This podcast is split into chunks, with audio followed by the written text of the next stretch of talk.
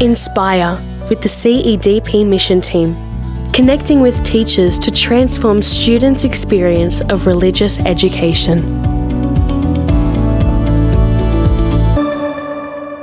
Welcome to Inspire. My name is Scott Carroll. I'm a teaching educator with the mission team for Catholic education in the Diocese of Parramatta.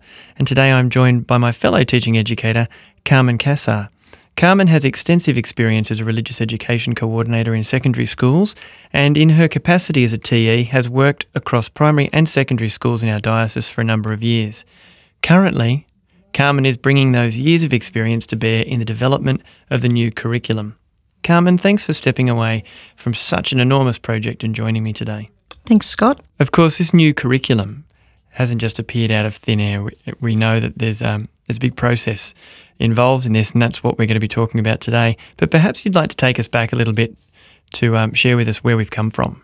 Well, Scott, sharing our story, which is our current religious education curriculum, was first developed in 1991. Life was very different then. Mm. Our students were very different. The communities that they came from were very different.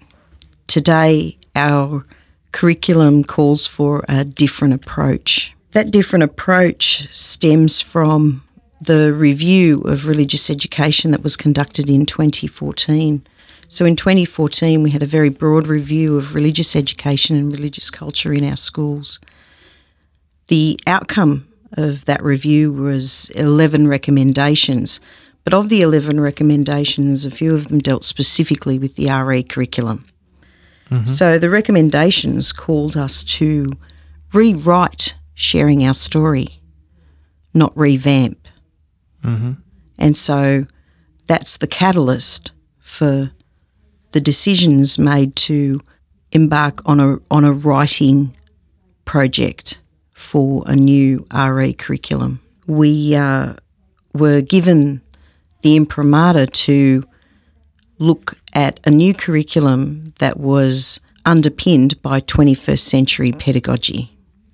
And so, hence, our new religious education framework is based on an inquiry based pedagogy.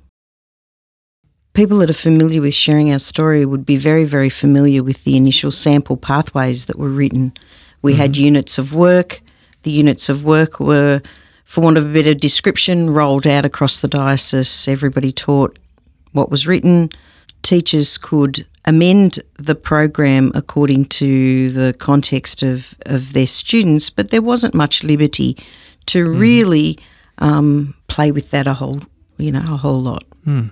The review called us to personalise learning much more specifically, to take into account the context of our students and to take into account the changed nature of the world. So the RE curriculum not only speaks to our students but speaks to our students about the world they live in. And so that's that's a very different way of thinking about religious education. Certainly. And the way the way that we go about forming this new curriculum, you've named that it's about the world that students live in. So this is not going to work if it's written in a room at the office somewhere, is it? Oh no. It would be uh, silly of us to think that we could sit half a dozen people down in a room and they could write a, a curriculum for 15,000 students across the diocese. Mm.